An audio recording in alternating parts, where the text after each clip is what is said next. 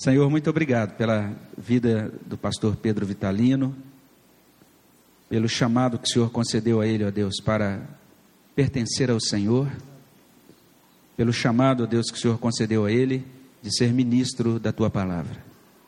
Nós pedimos, ó Deus, que o Senhor derrame graça sobre ele e por meio dele aos nossos corações. Que o Senhor abençoe o seu ministério, a sua igreja, o seu conselho. Que o Senhor abençoe a sua família. Que o Senhor derrame graça sobre a sua saúde. E fortaleça esse teu servo, Deus, em toda a sua caminhada. Nós pedimos que esta manhã seja muito especial, seja realmente uma rica oportunidade e uma bênção de edificação, de santificação e de consolação do Senhor para os nossos corações. É o que pedimos no nome de Jesus. Amém.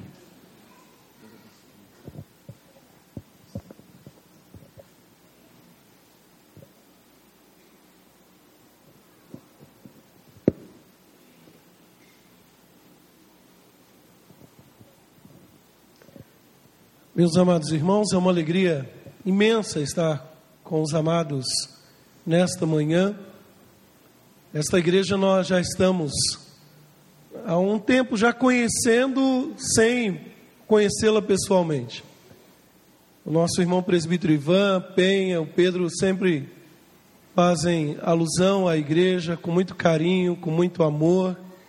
E a Igreja Presbiteriana de Jaboticabal agradece o presente que vocês mandaram para nós que foi essa família. Louva a Deus pela vida deles, que estão conosco, não tem mais devolução, não dá mais para voltar. Brincadeira. E louvamos a Deus. e louva a Deus pela vida dos amados irmãos. Trago um abraço fraterno da Igreja Presbiteriana de Jaboticabal. Agradeço o reverendo Misael pela confiança, pelo convite que neste momento por estar aqui no púlpito, usando um momento tão especial com a vida dessa igreja. E louva a Deus pelo momento especial que passamos ontem com os amados irmãos, fazendo o curso ali, treinamento da APEC, foi edificante para as nossas vidas. A noite foi muito agradável. Só teve uma dificuldade que é estar longe das filhas, né? Elas ficaram em casa com a avó, com os tios e parece que falta um pedacinho. Né? Então, logo, logo nós estaremos voltando para casa, pretendemos passar o dia aqui com os irmãos, podendo desfrutar da comunhão fraterna que há entre nós. Meus amados irmãos, eu quero fazer uma pergunta, eu quero que você responda com sinceridade. Não precisa levantar a mão, não precisa ficar de pé, mas responda com sinceridade. Quem aqui, em algum momento da sua vida, nunca ficou desanimado? Quem aqui pode dizer que nunca passou por um momento de desânimo? Recentemente eu estava conversando com um colega de ministério e nós estávamos falando sobre isso, sobre esse desânimo, apatia que tem acometido tantas pessoas. A nossa vida como um todo enfrenta lutas, dificuldades, problemas, e muitas e muitas vezes o nosso coração é acometido por desânimo. E nessa manhã, queridos, eu quero trazer a nós um breve ensinamento. O que eu devo fazer quando o meu coração fica acometido pelo desânimo? Quando eu estou diante do desânimo? Todos nós podemos dizer, em um certo grau, que já passamos de alguma maneira pelo desânimo. Talvez por dificuldades, talvez por tribulações, talvez por coisas pequenas que nos fazem ficar desanimados, ou uma vida rotineira. Mas, meus amados, há solução para isso.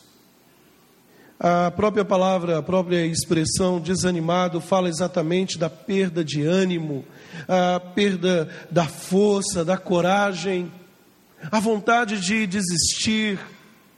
O que está me preocupando, e nesta conversa com este colega de ministério, o que muito me preocupa é que muitos e muitos cristãos estão desanimados, pensando em parar, pensando em desistir, quando deveriam fortalecer a sua vida, o seu coração na palavra. É interessante olharmos para a palavra do Senhor e verificarmos que nós não estamos sozinhos. Verificarmos que existem servos de Deus na palavra que passaram por momentos assim. O Salmo 73, Asaf escreveu: A minha carne e o meu coração desfalecem, no versículo 26.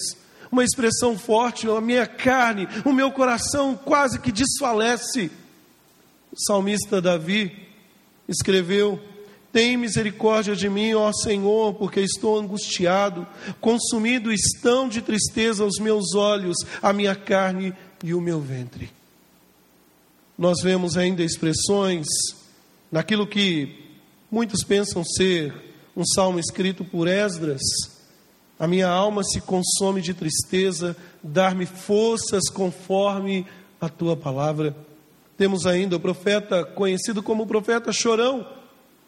Ao ver a lamentação, ao ver a calamidade do seu povo, ele lamenta, ele chora ali. E há uma expressão que ele afirma: Ó, oh, se eu pudesse consolar-me da minha tristeza, o meu coração desfalece em mim. Nós temos o próprio apóstolo Paulo, que era convicto do seu chamado, que tinha certeza do cuidado de Deus, que vive, vivenciava de forma extraordinária uma vida que fora transformada pelo Deus Altíssimo, em muitos momentos teve que experimentar da parte do Senhor encorajamento. Chega ao ponto de dizer: miserável homem que sou. Então veja, queridos, que isto não é novidade para nós, não é um erro assumir, pastor, eu estou desanimado. Pastor, meu coração está pesado. As angústias, os problemas estão cada vez uh, terríveis e eu não aguento mais. Mas, meus amados, o maior exemplo de todos sempre será do nosso Senhor Jesus Cristo. Sabe, queridos, a palavra de Deus diz que até mesmo o nosso Mestre se angustiou, sentiu peso no seu coração até num dado momento da sua jornada, da sua dificuldade, enfrentou dificuldades na sua vida e ele se angustia. E nós vamos ler esse texto, essa narrativa, da qual penso eu ser uma das uh, mais expressões de angústia que o nosso Senhor Jesus passou, lá no Evangelho de Mateus, capítulo 26, versículo 36 a 39.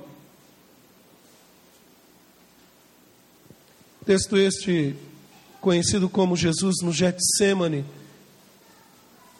Evangelho de Mateus, capítulo 26, do versículo 36 a 39.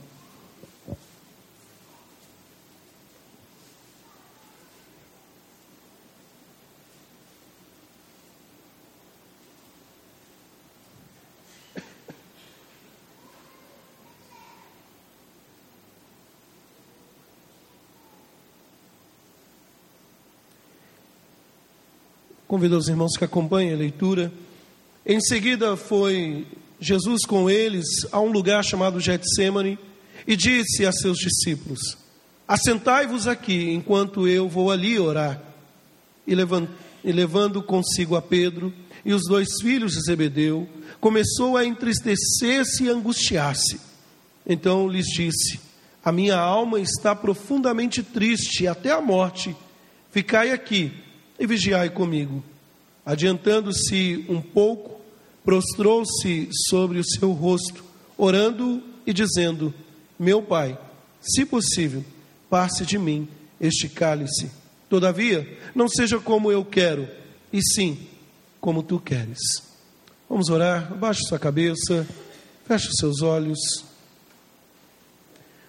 Ó Deus grandioso, nós louvamos o teu nome por esta manhã.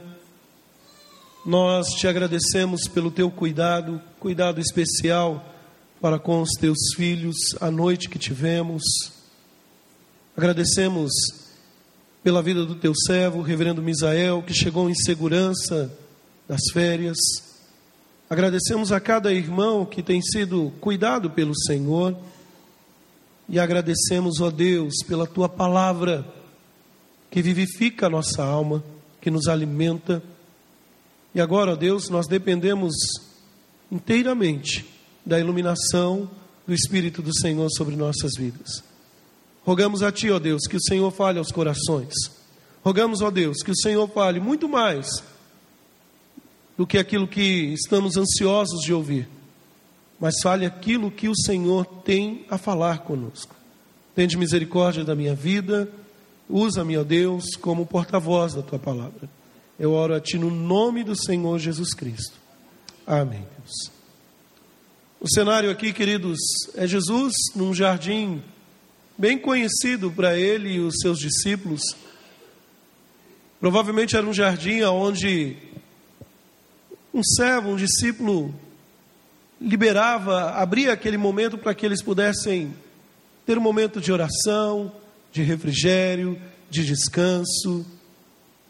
Jesus parte com seus discípulos para aquele local. Ele divide os seus discípulos ali, deixando-os à entrada daquele jardim, e avança um pouco mais com três dos seus discípulos.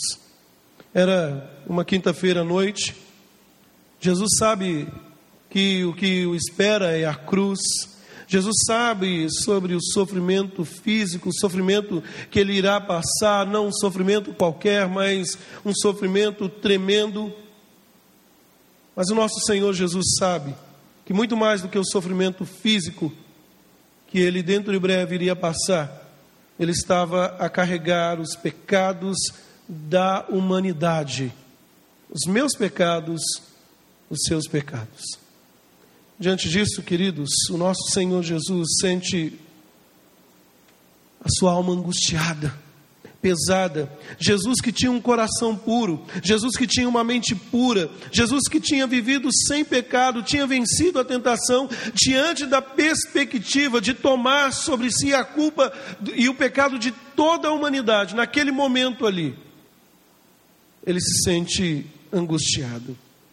E é interessante, queridos, que as palavras que são usadas nesse texto, no texto original, são as palavras mais pesadas ele sente no mais profundo da sua alma. Esse texto fala de dor, fala de sofrimento. Ele sente uma verdadeira angústia sobre o seu coração. Queridos, era como que o peso da cruz estivesse nesse momento, antecipadamente, sobre o Senhor Jesus Cristo. E é interessante, queridos, observar aqui nesse texto, diante de uma situação dessa, que os meus pecados já faziam parte deste cenário, que os seus pecados, que os pecados da humanidade, por isso nós devemos agradecer. Deus, muito obrigado, porque o Senhor tomou sobre si.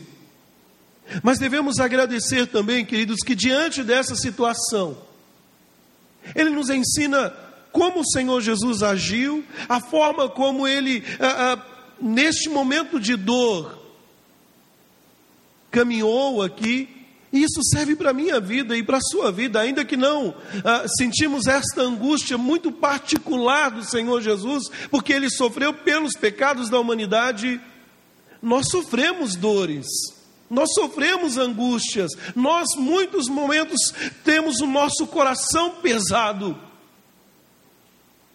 E o que podemos aprender com este texto para as nossas vidas e aplicar no nosso dia a dia? na nossa vida cristã. Queridos, há algumas lições preciosas nesse texto que eu quero, neste momento, ver com os amados irmãos. A primeira lição que eu enxergo aqui, que podemos aprender, é que Jesus escolheu alguns amigos. O versículo 37 diz: E levando consigo a Pedro e aos dois filhos de Zebedeu, começou a entristecer-se e angustiar-se. Meus amados irmãos, o texto nos fala de forma muito clara que Jesus escolheu alguns amigos íntimos. Provavelmente você já viu esta narrativa aqui, provavelmente você sabe o desfecho aqui, sabe que estes amigos do Senhor Jesus, ao invés de estarem orando, eles acabaram dormindo, cochilando ali. E talvez você possa até dizer, pastor, esses amigos não foram de grande ajuda para o Senhor Jesus. Eu não queria amigos como esse, que no momento mais difícil dormiram. Mas veja, meus irmãos, a lição e o princípio permanece aqui. O Senhor, na hora de maior angústia, na maior luta que ele teve na sua vida, no momento de maior sofrimento, ele não quis ficar sozinho. Em muitos momentos, o nosso Senhor Jesus se retira para orar em suas decisões, em momentos que ele quer estar mais próximo do Pai, em comunhão, ele se retira para orar sozinho, mas neste momento, ele chama esses seus amigos. Queridos, quando nós nos isolamos, a tendência é o isolamento nos colocar para baixo. Jesus vai acabar tendo que enfrentar tudo sozinho. Esses amigos foram até um certo momento ali. Os discípulos vão abandonar o Senhor Jesus. Os amigos mais chegados vão deixá-lo. Até mesmo no momento da cruz, o nosso Senhor Jesus há de bradar e dizer: Deus meu, Deus meu, por que me desamparaste? Mas neste momento aqui, queridos, no momento de dor, no momento que sua alma estava angustiada, seu coração estava pesado, ele chama esses três amigos. Nos momentos difíceis de nossas vidas, nós devemos procurar aqueles que nos ajudam a levar as cargas. Meus amados, existem duas coisas que nos impedem de pedir ajuda a um irmão. Existem duas coisas que fazem com que você se isole e não peça ajuda de ninguém. A primeira delas é o orgulho. Quantas e quantas vezes não conversamos com irmãos, uh, sabendo que eles estão enfrentando pro problemas, e perguntamos para ele: está tudo bem? Qual é a resposta? Está tudo bem, estou tranquilo.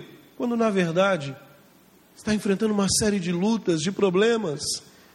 Meus amados irmãos, o nosso orgulho, o nosso desejo de não querer mostrar de alguma maneira que estamos enfraquecidos, nos faz levantar a cabeça e meramente dizer que está tudo bem, quando na verdade não está nada bem.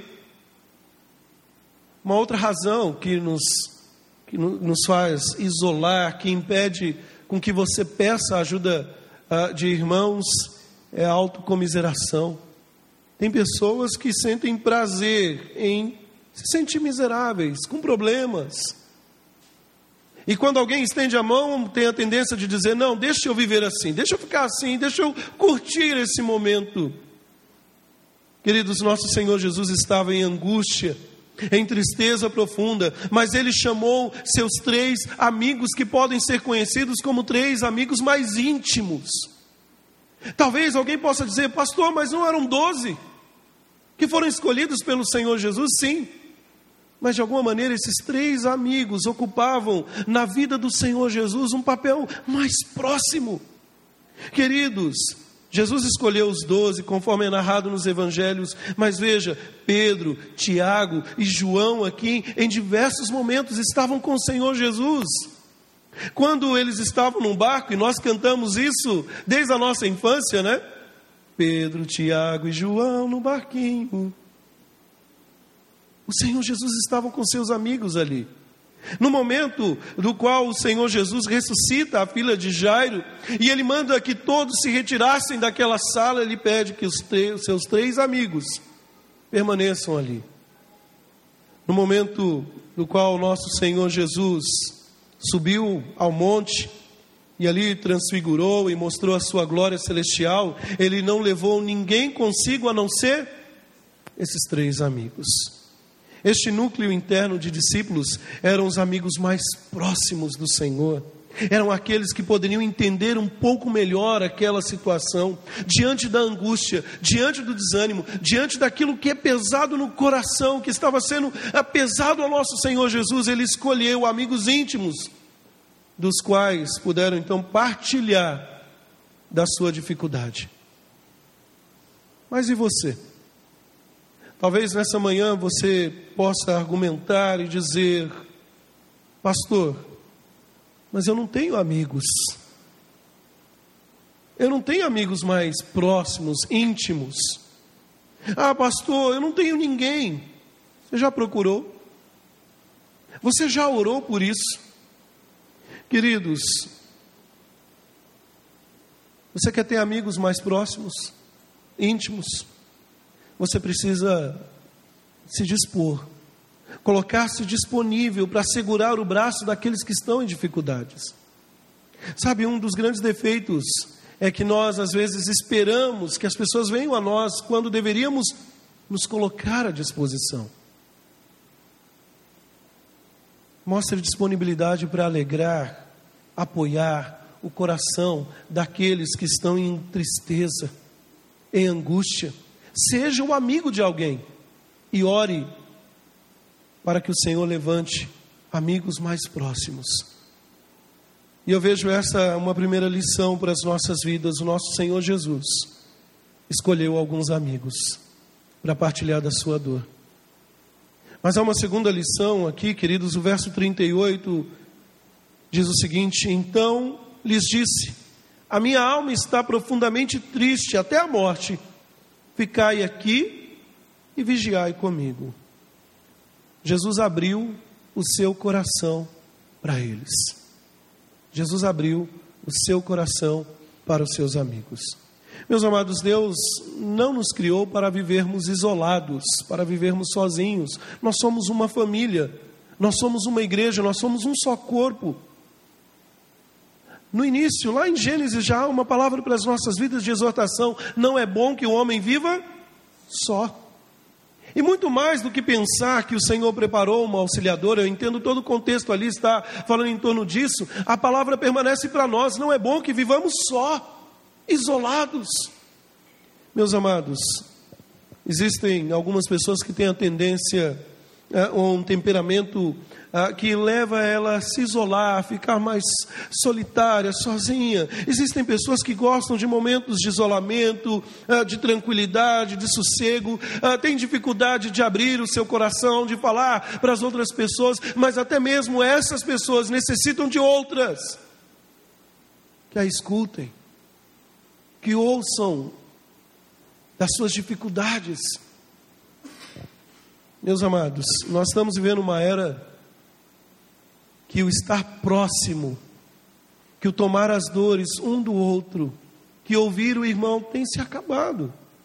Muitos usam o Facebook como que um divã ali, onde falam da sua vida para outros estranhos, porque não tem amigos próximos. E outros meios que você pode pensar aí. Eu não sei se aqui tem algum psicólogo, não vou criticar, mas eu penso que uma das maiores vantagens da psicologia é onde uma pessoa paga, senta-se ali num local e começa a falar e falar da sua vida, das suas dificuldades. E aquele psicólogo então olha para a pessoa e diz: terminou sua sessão, semana que vem nos encontramos. E essa pessoa sai dali tranquila e ela diz para os seus amigos: Olha, o meu psicólogo, a minha psicóloga é a melhor do mundo, porque ela me ouve com uma destreza. Nós temos nossos irmãos que podemos partilhar. Meus amados, Jesus abre o seu coração para eles. Jesus pede: ficai aqui e velai comigo. Ou seja, fique aqui, estejais em oração por mim. Minha alma está angustiada. Nós temos a família de Deus.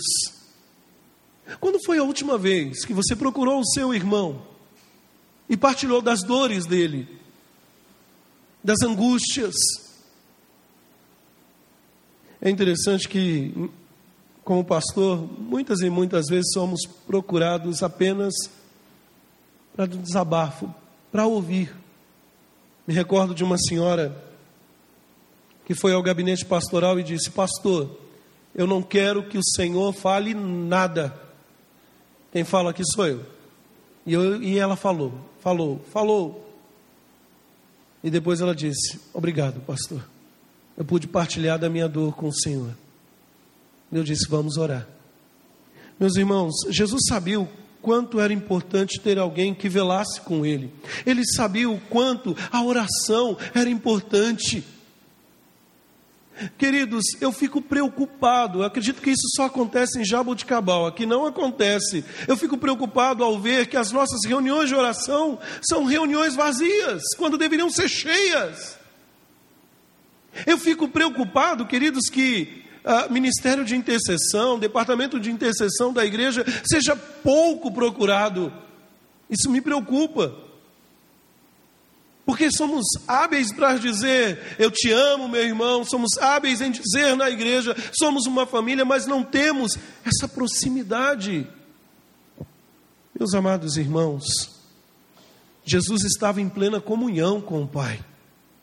Jesus provavelmente não precisava falar nada para ninguém, não usar palavras nenhuma, mas nesse dia a sua oração era audível. Jesus faz questão de mencionar isso aos seus discípulos. Eu estou em profunda angústia. A minha alma está a, a, caminhando como que para a morte, até mesmo a, a, minha alma está profundamente triste até a morte, e ele não está dizendo meramente dentro da perspectiva que iria à cruz, mas de pensar na morte de uma humanidade inteira, e a minha alma está nesta angústia. Você não pode mensurar essa dor e nem sentir essa dor, mas você tem as suas dores que fazem você desanimar. E é nesse momento você precisa abrir o seu coração àqueles irmãos, àqueles amigos próximos. Está desanimado? Abre seu coração. Fala para eles. Queridos, mas o nosso texto traz para nós aqui, neste momento, uma última lição. Nas horas do desânimo, nas horas da angústia, nas horas que o sofrimento tem sido tremendo para a sua vida, abra o seu coração e diga o que está lá dentro ao Pai. Diga o que está lá dentro a Deus. Queridos, nós temos que nos colocar diante, diante de Deus e falarmos daquilo que estamos sentindo, das nossas dores e o texto que nós lemos no verso 39, o Senhor Jesus então deixa aqueles amigos mais próximos, mais chegados ali, e ele agora parte, e o versículo 39 diz: Adiantando-se um pouco, prostrou-se sobre o seu rosto, orando e dizendo: Meu pai, se possível, passe de mim este cálice. Essa expressão aqui, queridos, cálice, frequentemente se refere ao cálice da ira de Deus. O Senhor Jesus aqui, queridos, estava aterrorizado com a perspectiva de suportar a ira do Pai. E, queridos, nós conseguimos até encarar a morte, as dificuldades com certa tranquilidade, porque sabemos que o Senhor está conosco. Cantamos o hino agora há pouco, abrigo em meio ao temporal. Mas nesse momento aqui, queridos, o nosso Senhor Jesus Cristo, ele teve que enfrentar a morte sabendo que o seu pai iria lançar sobre ele a sua ira e a condenação. Mas ele clama ao Senhor: se possível, afasta de mim esse cálice. Queridos, nós precisamos abrir o nosso coração para Deus. As suas orações não podem ser orações, as nossas orações não podem ser mecanizadas meramente dentro de um formato que achamos ser o, o mais correto quando nossa alma está angustiada. Quando foi a última vez que você abriu o seu coração para Deus e disse: Senhor, eu não aguento mais. O meu casamento está em frangalho, está no fracasso, meus filhos, minha vida. Mas, queridos, o texto não termina aqui. E eu confesso para vocês que, de tudo que falamos até aqui, uma das coisas mais fascinantes nesse texto é neste momento que o Senhor Jesus diz, então, não seja como eu quero, e sim como tu queres. Queridos, o nosso Senhor diz, diz, todavia, não seja como eu quero, e sim como tu queres. Jesus ora, Jesus abre o seu coração e, apesar de pedir uma saída ao Pai, pedir uma saída para Deus aqui, ele está convicto, certo, de que o plano do Pai é perfeito. Sabe, queridos, o nosso Deus é um Deus que toma as nossas dores, é um Deus que nos conhece é um Deus que sabe das nossas lutas, mas é um Deus que tem um plano perfeito para a sua vida. Confesso a vocês que uma das orações mais difíceis para a minha vida é dizer isto: não seja como eu quero, e sim como o Senhor quer. Meus amados irmãos, quantas e quantas vezes diante da dor nós não conseguimos entender o porquê. Quantas e quantas vezes diante do sofrimento, quantas e quantas vezes diante de situações que nos fazem desanimar, nós não conseguimos entender o porquê. Mas devemos estar certos de que o plano que Deus tem é sempre o melhor. E descansar nisso, revelar a Deus, sim, as nossas dificuldades, mas expressar uma confiança de que o Pai tem o melhor para a vida dos seus filhos. Nós vamos passar por situações em nossas vidas, em alguns momentos que não veremos nada de bom. Talvez você passe por momentos que você não vai ter amigos tão próximos. Talvez você uh, vai ver amigos que, no momento que deveriam estar orando, estão cochilando, dormindo. Mas o nosso Pai, Ele não cochila, Ele não dorme, ele está com seus ouvidos prontos, atentos à oração dos seus filhos. Às vezes, no momento da dor, no momento da dificuldade, somos tendenciosos a pensar em desistir. E o meu convite para você nessa manhã é: não desista. Não desista. Não pare de orar. Não pare de buscar o Pai. Meus irmãos, nós devemos orar da seguinte maneira: eu não sei o que vai acontecer, Deus. Eu gostaria, Deus, que fosse assim. Contudo, faça a tua vontade na minha vida, Deus. Faça o teu querer. Queridos,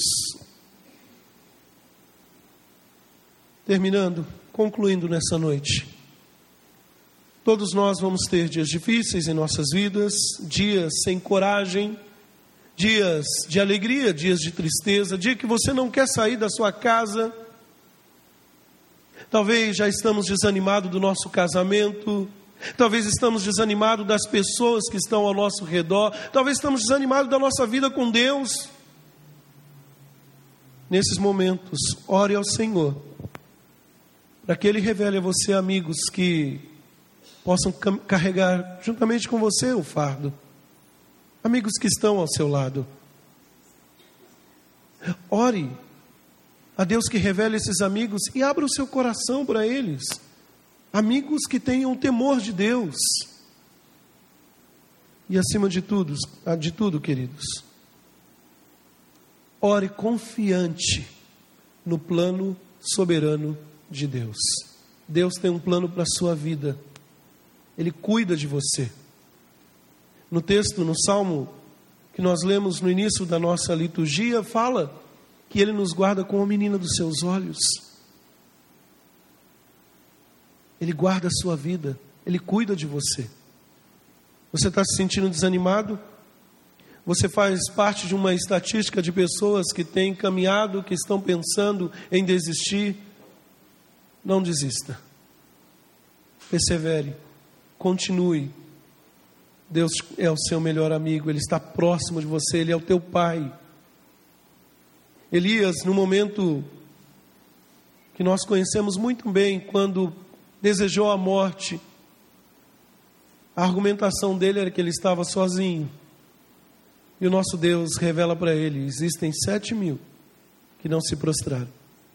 E é interessante que dentre esses sete mil havia um próximo a ele, o seu sucessor ali, Talvez hoje você está se sentindo só, não tem amigos. Ore, Deus sabe e Ele tem o melhor para a sua vida. Que Deus nos abençoe, que Deus derrame da graça dele sobre sua vida, sobre todos nós. Abaixe sua cabeça, quero orar neste momento pela sua vida. Diante do que você ouviu nessa manhã, como está a sua vida? Você tem sentido dificuldades, Deus é um Deus que é soberano, Ele contempla a sua dor, Ele sabe o que se passa na sua vida. Deus, nós te louvamos, ó Pai, pela tua palavra lida, por aquilo que ouvimos nesta manhã. E suplicamos, ó Deus, que o Senhor nos ajude nas nossas dificuldades, nas angústias, no momento, ó Pai, que são momentos cruciais em nossas vidas. Revela, Deus, amigos que carreguem conosco o fardo. Ajuda-nos, ó Deus, a colocarmos para fora aquilo que tem sido pesado para nós. E acima de tudo, ó Deus, ajuda-nos a confiarmos no Senhor, a abrirmos nosso coração confiante de que o teu plano é sempre o melhor para as nossas vidas. Abençoa-nos nesta manhã, nós oramos em nome do Senhor Jesus. Amém, Deus. Deus abençoe.